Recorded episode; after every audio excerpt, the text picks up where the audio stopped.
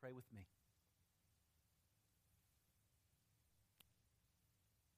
Lord, your word is perfect and we are not. And so as we open it, uh, open your great gift to us, we ask that you would teach us and instruct us in the way we should go. Teach us to trust you, but point us most of all to the great hope that we have in trusting our Lord and Savior, Jesus Christ. We ask all these things in His name. Amen. We're continuing this morning in our study of the Psalms, and so I invite you to open up your Bibles with mine to Psalm 16. That's page 453.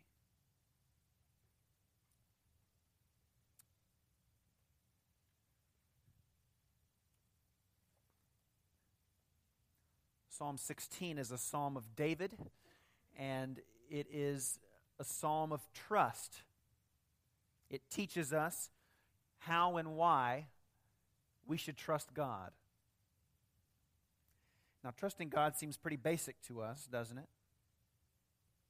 I would dare say that many of us in this room, in this church, have grown up either in church or at least around church culture, so that the topic of trusting God with our lives seems almost second nature to us. But sometimes trusting God is easier said than done. I wonder if you've heard the story about when the famous ethicist John Kavanaugh visited Mother Teresa in India. He was spending three months in Calcutta uh, assisting Mother Teresa in, assist, in uh, caring for the sick. And uh, he was hoping to gain through this experience clarity on what he should do with the rest of his life. And upon his arrival, upon meeting Mother Teresa, he sort of instinctively asked her to pray for him. And she said, What do you want me to pray for you for? And he said, Pray that I have clarity. And Mother Teresa responded, No. No, I will not do that. Clarity is the last thing you are clinging to and must let go of. I have never had clarity, she said. What I have always had is trust. So I will pray that you trust God. And that's my prayer for us this morning.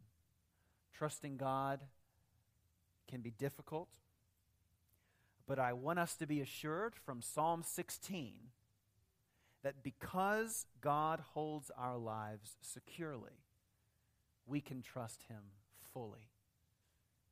Because God holds our lives securely in His hands, we can trust God fully. Listen to God's word from Psalm 16. David writes, Preserve me, O God, for in you I take refuge. I say to the Lord, you are my Lord. I have no good apart from you. As for the saints in the land, they are the excellent ones, in whom is all my delight. The sorrows of those who run after another God shall multiply. Their drink offerings of blood I will not pour out, or take their names on my lips. The Lord is my chosen portion and my cup. You hold my lot. The lines have fallen for me in pleasant places. Indeed, I have a beautiful inheritance. I bless the Lord who gives me counsel. In the night also, my heart instructs me. I have set the Lord always before me. Because he is at my right hand, I shall not be shaken. Therefore, my heart is glad, and my whole being rejoices my flesh also dwells secure. For you will not abandon my soul to Sheol, or let your Holy One see corruption. You make known to me the path of life. In your presence there is fullness of joy. At your right hand are pleasures forevermore. The psalm begins, as you may have noticed, with a cry for help. In verse 1, David prays, Preserve me or protect me, O God. David was in danger. We don't know the specific kind of danger that David was in, but as the psalm unfolds, we discover that David feared for his very life. And the prayer he lifts up for himself in verse 1 is remarkably short. It's only seven words in the Hebrew, nothing impressive. And it contains only one request preserve me, protect me. But what makes David's prayer so instructive for us this morning is not so much the request he makes, but the basis on which he makes his request. He prays, Preserve me, O God, for in you I take refuge. Or as the King James Version phrases it, For in thee do I put my trust. So David gives God a reason to preserve him, a reason to protect him. And what is that reason? He trusts him. David trusted God fully. But what exactly does trusting God entail? When God invites us to trust Him fully, what exactly is He calling us to do? What does it look like? David answers that question for us in this psalm. In the remainder of the psalm, David demonstrates for us three ways in which we are to trust God. Three ways in which we are to trust God. And the first way is found in verses 2 through 4. In verses 2 through 4, David teaches us that we are to trust God by being committed to Him by being committed to Him. And in verse 2, we see that we are to demonstrate our commitment to God by confessing our faith in Him. And David breaks this confession of faith up into two parts. First, we see that we are to confess our submission to God. Our submission to God. David says, I say to the Lord, You are my Lord. Now, if you're following along with me in the text, you'll notice that David uses the word Lord twice in this verse, but that our English translations present those two usages to us differently. The first usage of the word Lord is in all caps. You see that? And it refers both here and elsewhere in the Old Testament to the special covenant name of the God of Israel. We might know that name more readily as Jehovah, the one true God. But then you'll notice that the second usage of the word Lord in this verse is in lowercase, which refers simply to the title Master. So David was confessing that God and God alone was his master. And you and I need to realize that when we refer to God as our Lord, whether as a public profession of faith or even in our simple daily prayers, we are giving him a title of uncontested authority. In the New Testament, we read that one of the first creeds in the early church was the simple phrase, Jesus is Lord. But to confess this creed was to invite persecution. Because in saying that Jesus was Lord was to indicate in the strongest of terms that Caesar was not. And in the same way, when we call Jesus our Lord, we aren't just giving him some fancy religious title. No, we're saying in the strongest of terms that he is the supreme ruler of our lives, not us. We're giving all authority to Him when we call Him Lord. We're pledging all our obedience to Him. We're declaring that we are submitted to Him. But there's a second confession we must make. not only are we to confess our submission to God, we're to confess our dependence on God. Notice how David expressed his dependence on God. He confessed to him, I have no good apart from you. David recognized that all his happiness, all his well being came from God and no other source. He was completely dependent on God for everything. Have you ever stopped to realize just how dependent you are on God? We can fool ourselves, can't we, into thinking that we provide for ourselves. Why do we even pray that prayer, give us this day our daily bread? I provide for myself. David says no. In a world full of rivals, God wants us to trust Him as our God and our good. Our hearts instinctively attach themselves to those things in life that make us happy, don't they? Our jobs, our spouse, our career, our children, our hobbies. But if we look to any of those things or people to make us ultimately happy, we're going to be sorely disappointed. Because God has made us for Himself. And as St. Augustine so eloquently put it, our hearts are restless until they find their rest in Him. You and I are completely dependent on God. There's another way that we're to demonstrate our commitment to God. In verse 3, we find that we are to demonstrate our commitment to God by delighting in His people.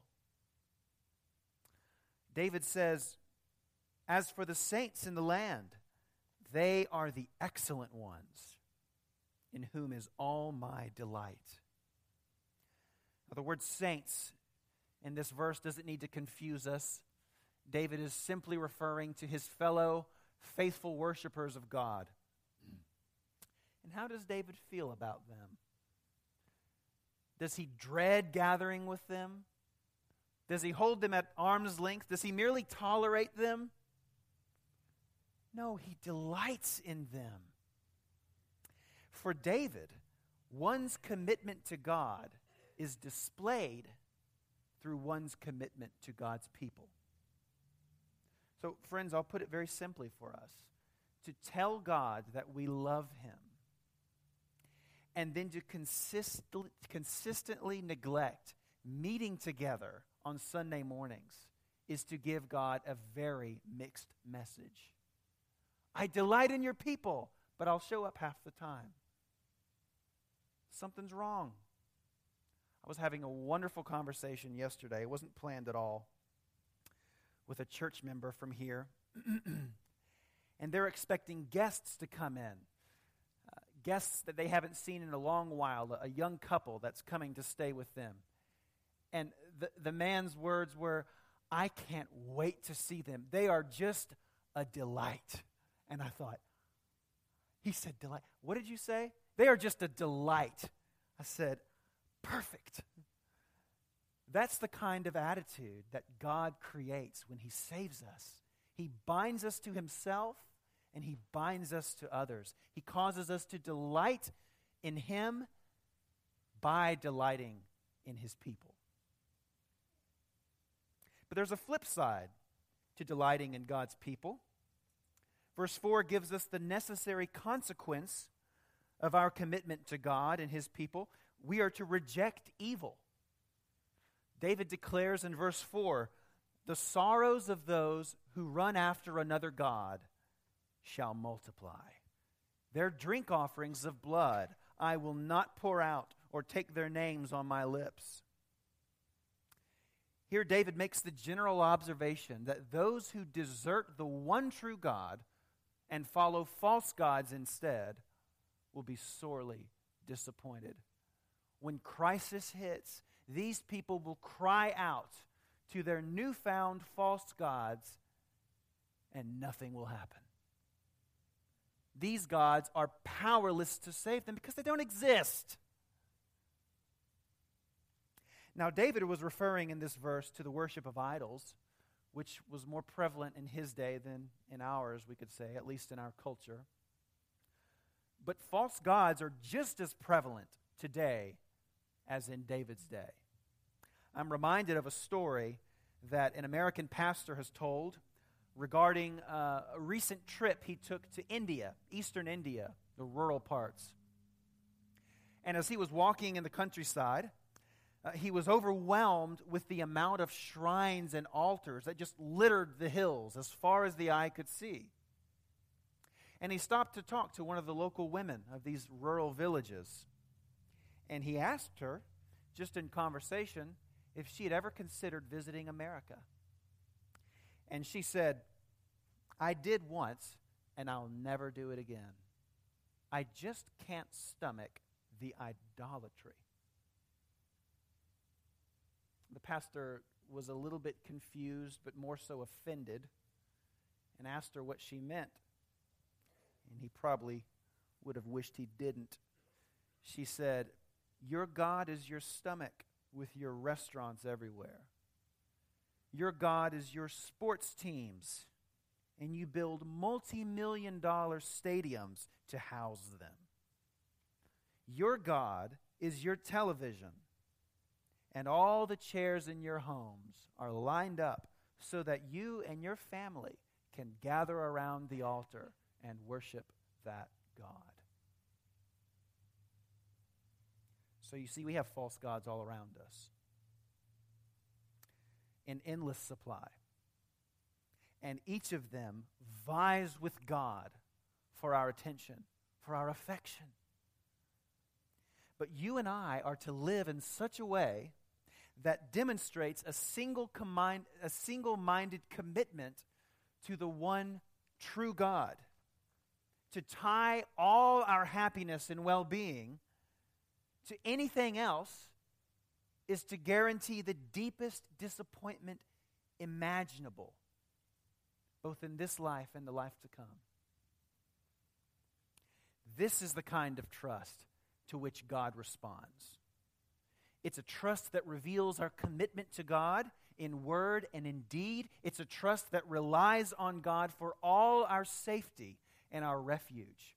We trust in God by being committed to Him. But in verses 5 through 8, David tells us of another way we are to trust God. He teaches us that we are to trust God not only by being committed to Him, but by being content with Him. Being content with God. As one who's still somewhat new to fatherhood, I find myself being surprised more and more at just how easily pleased children are. Uh, my 18 month old daughter, Audrey, has just learned to say, uh, scream, uh, the word sit. And even more than that, Audrey loves to sit physically more than any other child I know. Uh, many times it seems that her favorite thing to do in the world is to sit on our fireplace hearth and scream the word sit until I come and sit by her. And when I finally comply, which, dads, you know I always do, uh, she glows and grins from ear to ear. And we just sit there. And on a really good day, uh, mommy will be convinced too. She'll be sitting by daddy and mommy. And that's a cute character trait of my daughter Audrey. But what I love about it the most is the way it expresses her feeling toward me. She is content with daddy. Amidst all the toys and puzzles and stuffed animals, which are probably at this very hour still strewn around our living room floor, she's content with daddy. Daddy is her most treasured possession. And we see in verses 5 and 6 that we are to feel much the same way about God. God is to be our most treasured possession. David tells us in verses 5 and 6 The Lord is my chosen portion and my cup. You hold my lot. The lines have fallen for me in pleasant places. Indeed, I have a beautiful inheritance. David's language here is filled with references to land inheritance. To, inherit a piece of land, a portion of land in David's day, would be something like inheriting a very lucrative business in our day. Land was a, uh, a life sustaining possession. The better the land, the wealthier the owner. But David declares that his true satisfaction was in God Himself. John Piper's adage is certainly true. God is most glorified in us when we are most satisfied in Him. And what that means is that the more we enjoy being with God Himself, not just for the things He gives us, but with God Himself, the more we enjoy Him and savor Him and delight in Him, the more praise He receives and the more He enjoys that praise. God is most glorified in us when we are most satisfied in Him. God is to be our most treasured possession. But how can we show this? How can we show God that He is our most treasured possession? Well, one of the ways we demonstrate our love for God is by heeding His counsel. Didn't our Lord Jesus say, If you love me, you'll obey my commandments? And in verse 7, David exclaims with praise, I bless the Lord. That's what the word bless means. It means to thank God publicly. I bless the Lord. He gives me counsel. In the night also, my heart instructs me. For David, night was the time for prayer. All of Jerusalem could be asleep, but the king most certainly was awake reminds me of the way in which Hudson Taylor, uh, the great missionary to China in the 1800s, made time in his busy schedule for prayer and study. Listen to Hudson Taylor's son's own words about his father's practice of prayer. After sleep at last had brought a measure of quiet, we would hear a match struck and see the flicker of candlelight which told that Mr. Taylor, however weary, was poring over the little Bible in two volumes, always at hand. From 2 to 4 a.m. was the time he usually gave to prayer, the time when he could be most sure of being undisturbed to wait upon God. E.M. Bounds, in his book on prayer, has encouraged his readers to give their very best hours to God the hours when the coffee's pumping, the hours when you are least likely to be disturbed. What do you do with it? Look at those time schedules and you'll see what you delight in. Hudson Taylor, this is, the, this is the picture of contentment, isn't it? When God is our most treasured possession, we will be content just to sit at his feet and listen to his instruction. Are we content in Him? Or do we doubt His ability to satisfy us completely? And do we run to other things? To truly trust God means to find all our contentment and satisfaction in Him. But there's one more way this psalm shows us that we are to trust God. In verses 8 through 11, David teaches us that we are to trust God by being confident in Him. By being confident in Him. In verse 8, we see that we are to rejoice in God's protection. David declares, I have set the Lord always before me. Because he is at my right hand, I shall not be shaken. When we put our trust fully in God, fully in God, he becomes our right hand man our protector, our defender. And as you and I arm ourselves with God Himself, we are able to face even the grimmest of life situations with joy and peace. So David writes in verse 9, Therefore my heart is glad, my whole being rejoices. and my flesh also dwells secure. David is completely confident in God. And notice that David is confident not only in God's ability to protect his soul, but to protect his body too. He, he, doesn't he just write, My flesh also dwells secure. And David continues to declare his confidence in verse 10. He says, For you will not abandon my soul to Sheol, which is a Hebrew term for the grave, or let your Holy One see corruption. But it's here where we might scratch our heads and wonder whether David's confidence may have led him into a little bit of wishful thinking. After all, David, he, he died, didn't he? And the scriptures seem unashamed by this. David died, just like everyone else. His body was buried and saw corruption. It rotted, it decayed in a tomb. Doesn't get much uglier than that. But in the New Testament, the Apostle Peter informs us that in this verse, David was not talking about himself. David was talking about Jesus Christ. Please turn with me to Acts chapter 2. That's page 910.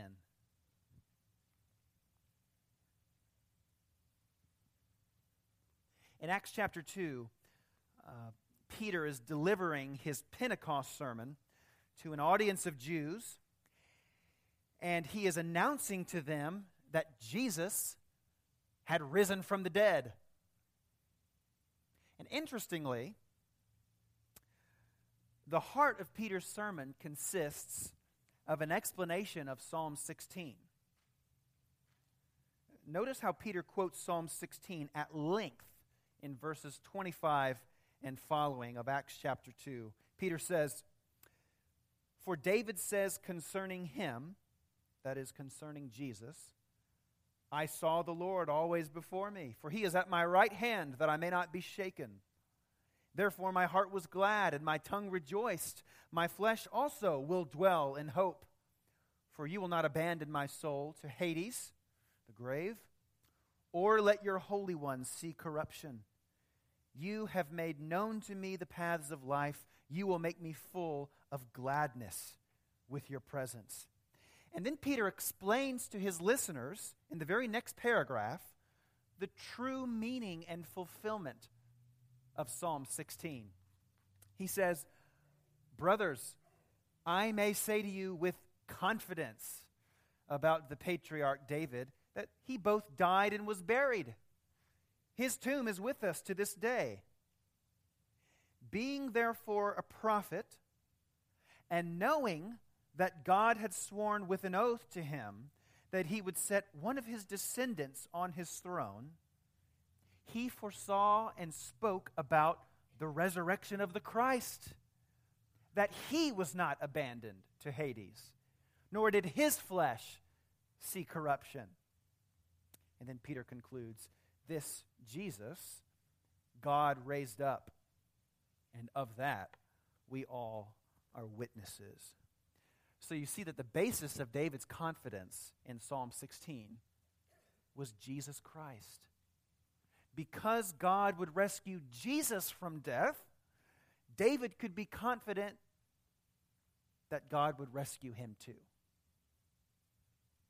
And, brothers and sisters, you and I have the same, the very same promise before us this morning. If we put our confidence in anyone or anything else, we will be disappointed. But if we put our confidence solely in Jesus Christ, who died and rose again, that's the important part, we can be certain that God will never abandon us. And not only will God never abandon us, He will give us infinitely more than we deserve. We see in our final verse, verse 11, that God will bombard us with blessing forever. David says, You make known to me the path of life. In your presence there is fullness of joy. At your right hand are pleasures forevermore. If we trust in Christ, God does not give us what we deserve. Instead of death, we receive eternal life to the fullest. Instead of condemnation, we receive God's acceptance to the max. And even more, God promises to make us happier and happier and happier for all eternity, not by giving us cheap joys that last only for a moment and then lose their steam, but by giving us the greatest and longest lasting joy imaginable Himself. Christians should be happy. That was the simple thesis of Jonathan Edwards' first sermon titled Christian Happiness. He was 18 years old, but the three points of his sermon were some of the most powerful truths ever spoken. Our bad things will turn out for good. Our good things can never be taken away. And the best things are yet to come. Trusting in God brings us unending happiness. Friend, are you trusting in God to make you totally happy? Have you said to the Lord Jesus, You are my Lord? I have no good apart from you. What are you trusting in? Whatever it is, whatever it is, it will be taken away from you. But when you put your trust in God and in His Christ, when you set Him at your right hand, He promises to set you at His right hand forever and ever and ever. Our hearts are restless until they find their rest in Him. So come and rest. Come and trust. Come and take refuge in Christ. Let's pray.